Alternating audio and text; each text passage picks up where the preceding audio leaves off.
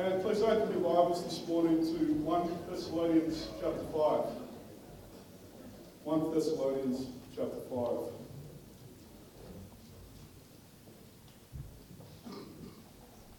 Next term, we'll be starting a what I think will be a, a lengthy series in the book of Revelation. Really looking forward to spending most of the, the second half of the year on the book of Revelation. And today we have a one-off sermon from 1 Thessalonians 5. Next week, Michael Risk will be preaching to us. Looking forward to that. And today we're looking at the, the subject of friendship from 1 Thessalonians 5. I'd love you to have your Bibles open in front of you so that you can follow along it's so important that you see the words for yourself. Don't just take my word for it. See what God's word is saying for yourself. And a special welcome to visitors we have with us today. Very welcome, and we hope you'll stay behind afterwards for a cup of coffee and chance for us to get to know them. Well, in the olden days, people made a point of not oiling their, their front gate, the front gate at the front of the house. And the reason for that was that, that when you heard the gate creak, that you knew that you had a visitor. And you had that, that moment between the gate creaking and the person coming to the front door to collect yourself for the visitor. And our grandmothers prided, prided themselves on being able to get a batch of scones into the oven uh, between hearing the creak of the gate and the knock on the, on, the front door. I don't know if any other anyone had a grandmother like that who prided themselves on that, that skill. When's the last time that you received an unplanned visit from a friend? When's the last time a friend just came and, and knocked on your door unannounced? When's the last time you made an unannounced visit? Where you just went to a friend's house and just knocked on the door to say hello and to have a cup of tea and a conversation. Would you want someone to turn up unannounced? That's the question. Would you want, would you want a friend to actually do that? And perhaps a harder question to ask. Do you have a friend like that? Do you have a friend that you would want to visit? Or that you know would want to, to visit you at any time? Last year, the Australian Psychological Society surveyed over 1,600 Australians on the subject of loneliness. And they found that one in four Australians don't feel that they have a lot in common They found that one in four Australians experience significant social difficulty and anxiety. They found that three in ten Australians don't feel that they have a group of friends. They found that 55% of Australians feel that they lack companionship. And that of that 55%, 46% are seniors and 62% people. And this rings true to me. Does it ring true to you? It rings true to me. This fits the, the loneliness and isolation that I think I see in our society, in our own city. And the question I have is this Have we lost the art of being friends? Have we lost the art of being friends? Has urbanisation crippled our sense of community? Are we overshielding our children from going out and playing and, and making friends? Are our screens killing our ability to relate face to face? Even more than that, are they killing our ability to relate voice to voice? Because I'm told now that, that young people uh, don't even actually use the telephone to talk to each other. That it's considered to be a little bit of an impertinence to just phone someone out of the blue. So if you think that turning up unannounced might be an impertinence. Now, apparently, just being called is seen in that, that same kind of light. And there's very little in voice to voice communication going on. Are we being sucked into vicious circles of friendlessness? Because I don't have friends, I don't know how to be a friend. And because I don't know how to be a friend, I don't know how to make friends.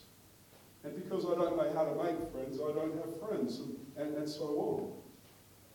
Worse than this, I think we are all encountering a lot more unfriendliness.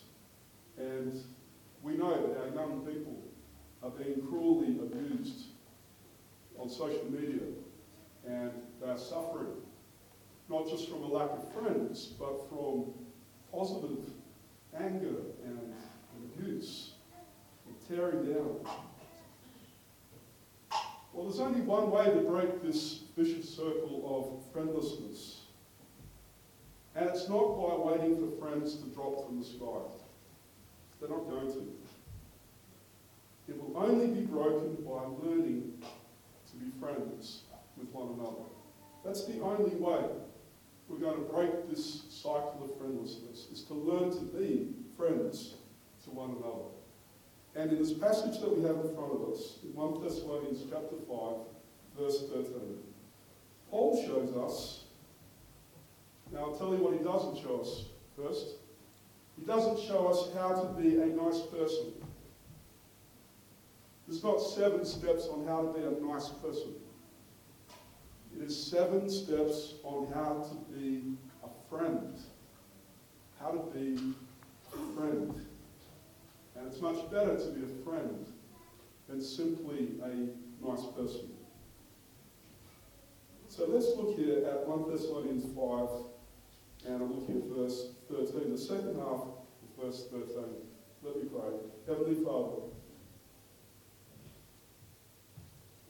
we are desperate to hear your voice today. We come with open hands and hearts. Please speak to us. Please change our hearts and our thinking and our lives by what your word says, by the power of your word. May the Holy Spirit work powerfully in us today through the word. Amen. So we're looking here at what the Apostle Paul teaches us uh, seven steps, seven ways to be a friend. We're going to hear Paul teaching us how to be real friends with each other. And the first thing he says there in verse 13 is live in peace with one another. Live in peace with one another.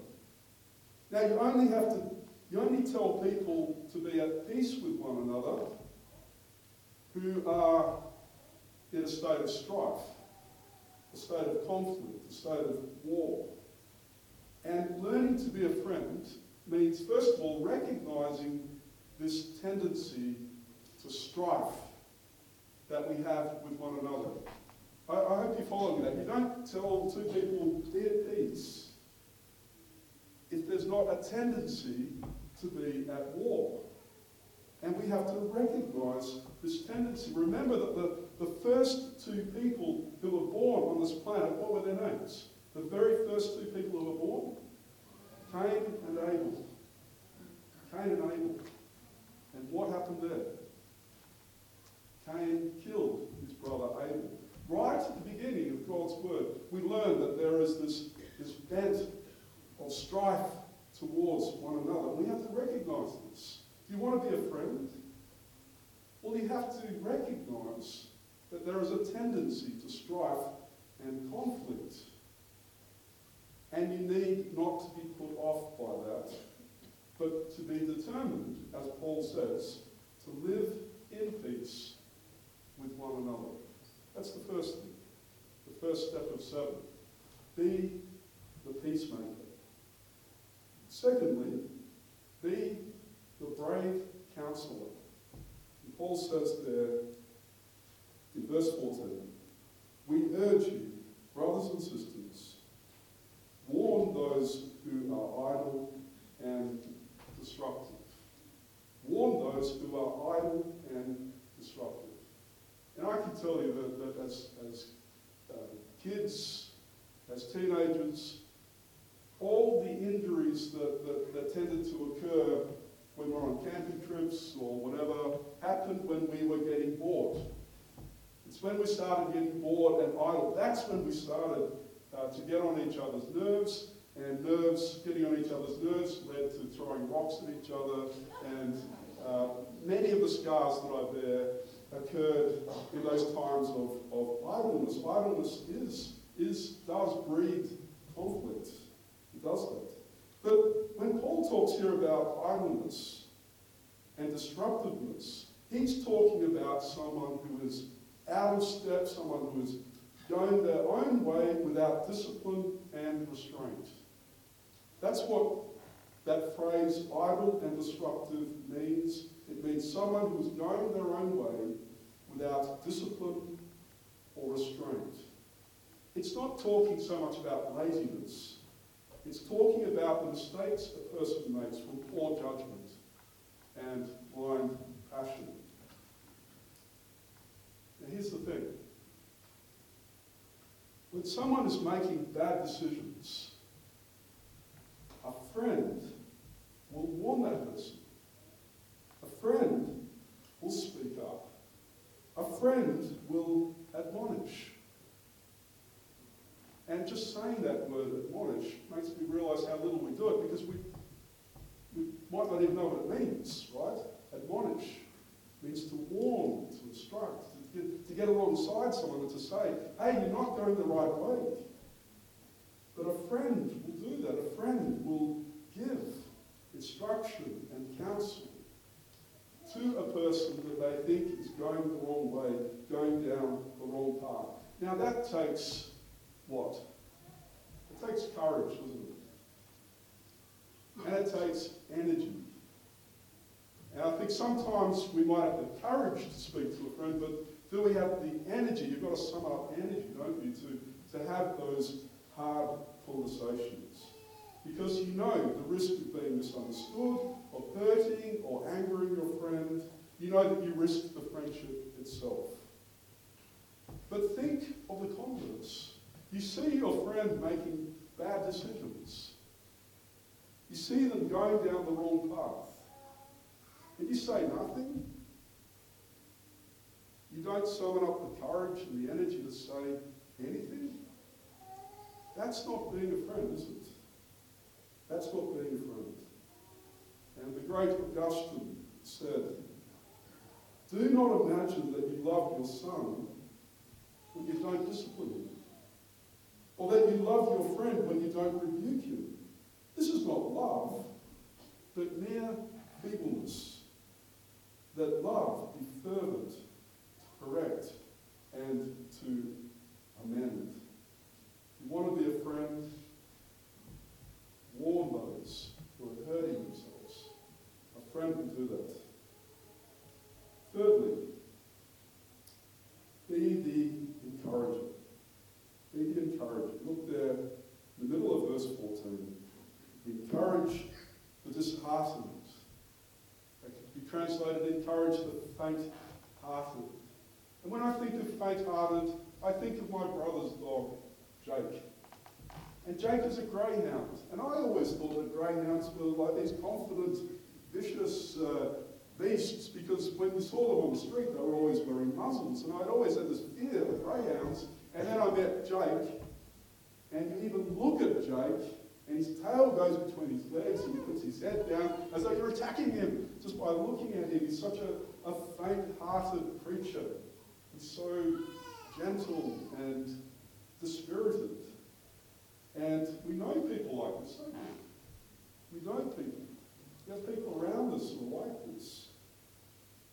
And who knows why they are dispirited, faint-hearted and discouraged. Maybe they've failed in education. Or they feel that they've failed in their relationships. They feel worthless. They look to the future and it looks bleak. And so they, they stop looking at the future altogether. It's too painful to look at the future. You know the kind of people I'm talking about. And their only comfort is eating too much, or the world of Netflix, or that third beer. Need to know that our ability to help the disheartened and the dispirited is quite extraordinary It's quite amazing the ability we have to help those who are discouraged and disheartened. We really do have the means to help them. And we know this because we have experienced it. I know I have, and I hope, I hope you can say that you have as well. That time when you felt disheartened, think back. Who helped you? How did they help you?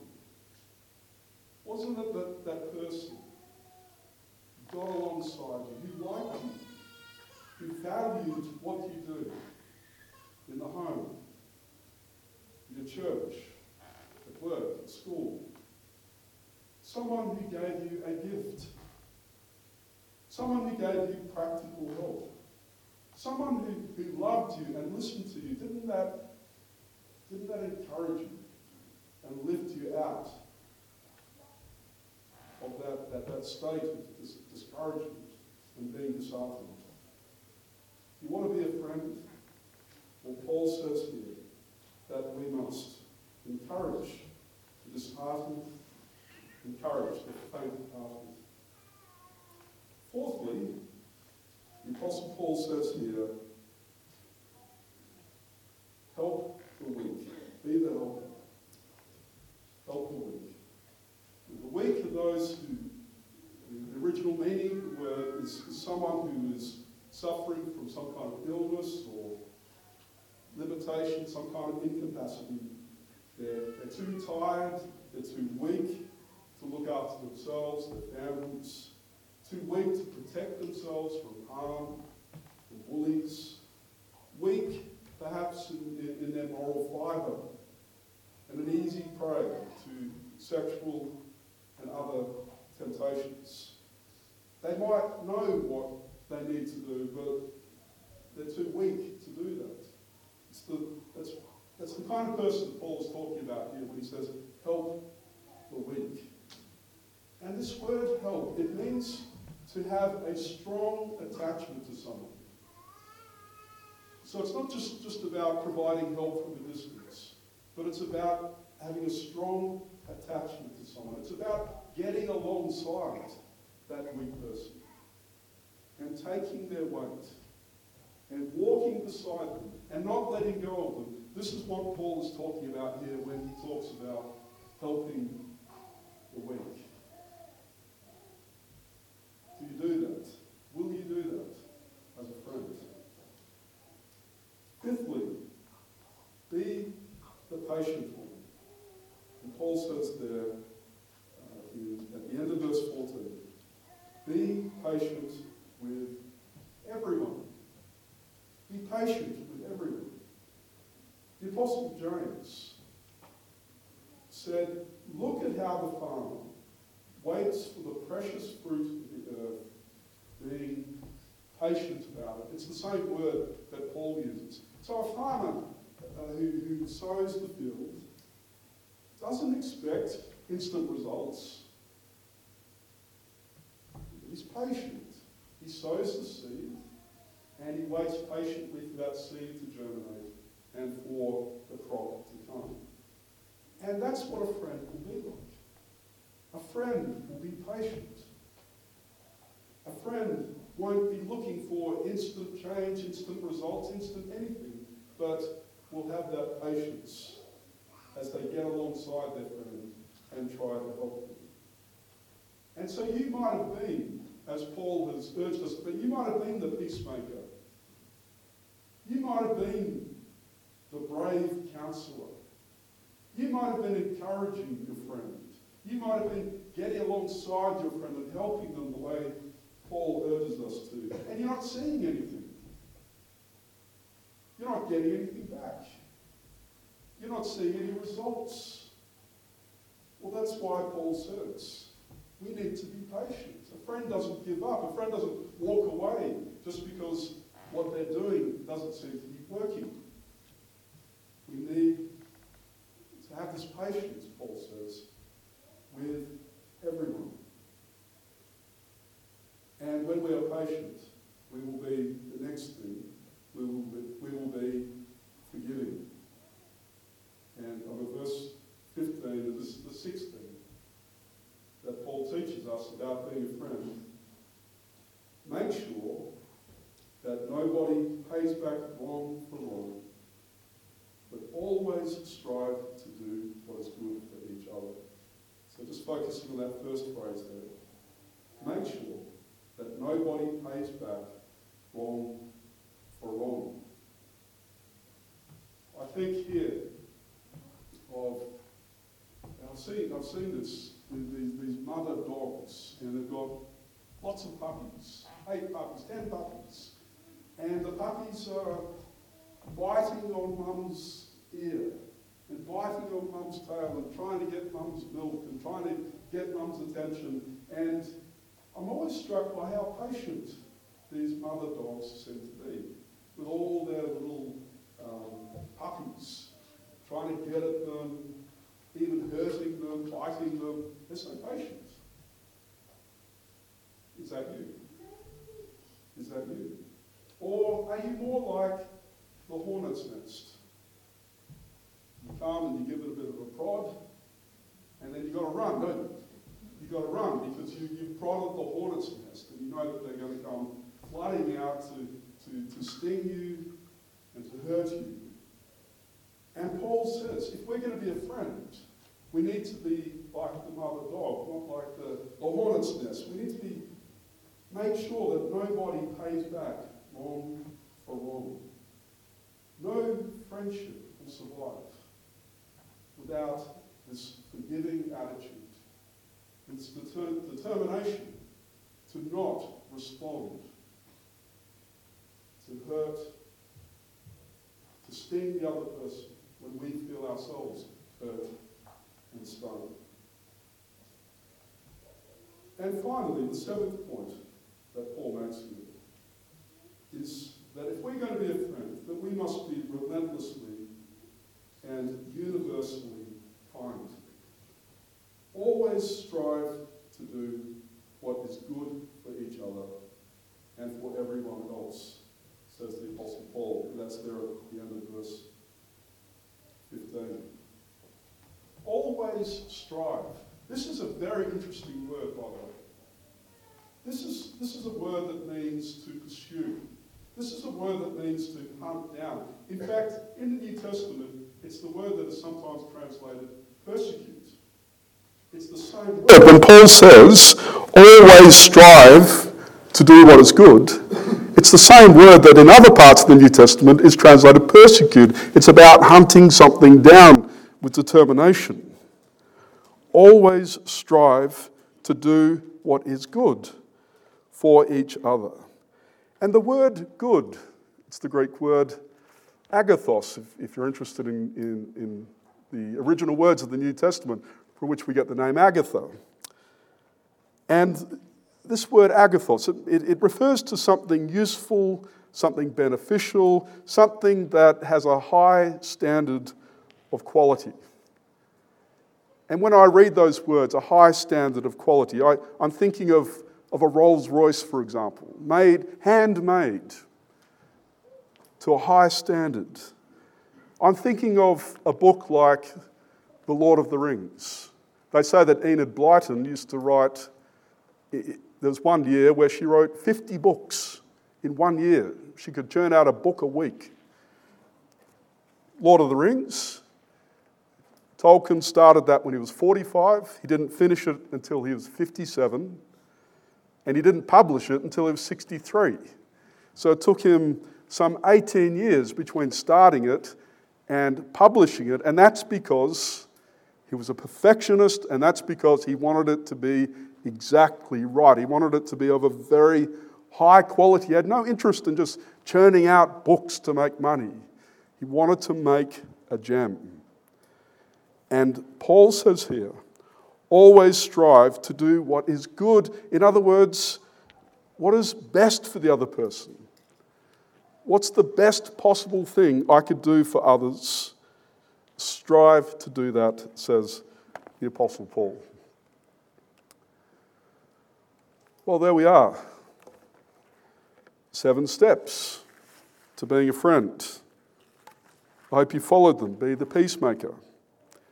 Be the brave counselor, be the encourager, the helper, the patient one.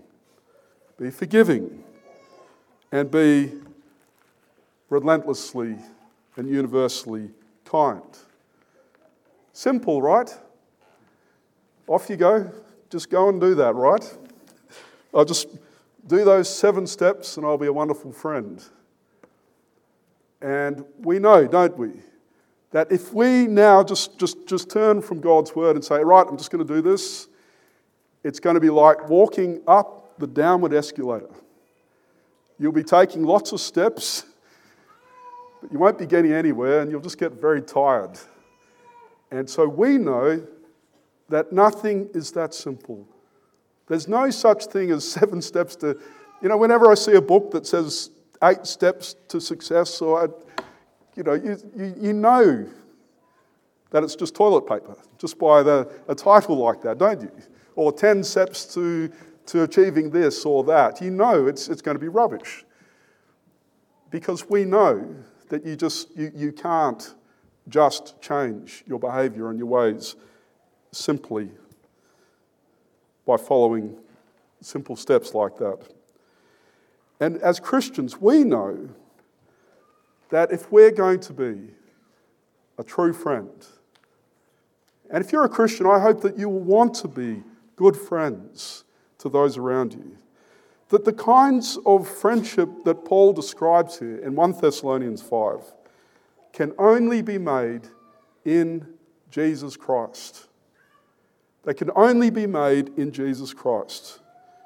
Please turn with me to John 15.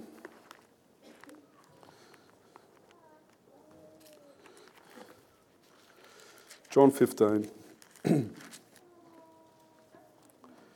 verse 12.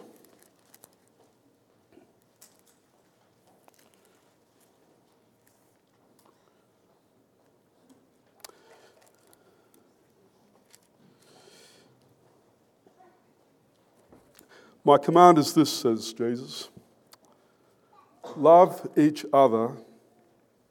How? As I have loved you. Greater love has no one than this to lay down one's life for one's friends. You are my friends if you do what I command. Here, Jesus says that we can be his friends. His friends. That he will be our friend. I no longer call you servants because a servant does not know his master's business. Instead, I have called you friends. For everything that I learned from my Father, I have made known to you. And we know for certain that those seven things that Paul talks about in 1 Thessalonians 5, that Paul learned those from Jesus. That Paul knew that that's how Jesus had treated him. Jesus called Paul his friend, and Paul knew that Jesus had been the peacemaker, that Jesus had been his counselor, his bold counselor, his wise counselor, that Jesus had encouraged him. Paul had been helped by Jesus. Jesus had got alongside him and taken his weight and helped him along and was a relentless friend to Paul. Jesus had been patient with Paul. Paul knew all about the patience of Jesus because for years Paul had persecuted Jesus' church. And by persecuting Jesus' church, he had been persecuting Jesus himself. Paul knew the forgiveness of Christ, he knew the kindness of Jesus. Paul knew what Jesus meant when he said, Love each other as I have loved you. Do you want to be a good friend? The first thing, don't, don't get on that downward escalator. Don't turn from here, okay, I've got to follow those seven steps. No. The first thing is to be a friend of Christ. The first thing is to receive Jesus' love and patience and friendship. That's the first step. We can only be a Christ like friend if Christ has been our friend and we have experienced that kind of love, the kinds of things that Paul talks about there. We can only love others when we ourselves have been loved by the Son of God and have been counseled by Him and encouraged by Him and helped by Him. When we have experienced His patience, then we will want to be patient with others. When we have been forgiven by Him, we will want to forgive others. When we received His kindness and His goodness, we will want to share that same kindness and goodness to others. And so I finish by saying, Do you want to be a good friend? Be befriended by Jesus, receive his love, and then that will overflow to those around you. I'd like you to think of one person Think of one person that you, would, you think you should be a better friend to or to make a friendship with. Think of one person. And God does not say to you, go and be nice to that person, although it's good to be nice, it's good to be kind. But He's saying, how will you be the peacemaker in that relationship? Having received God's peace, how will you be the peacemaker? Having received God's counsel, how will you be a bold and wise counselor for that one person? Think of that one person. As you have been encouraged, how will you encourage that person? As you have been helped by Christ, how will you bring that same Christ like help to that one person? As Jesus has been patient and forgiving with you, how will you show patience and forgiveness to that person? And as Jesus has been kind and good to you, how will you make every effort to show that same kindness and goodness to them? Let's join together now and pray, and we'll pray that God will help us in this.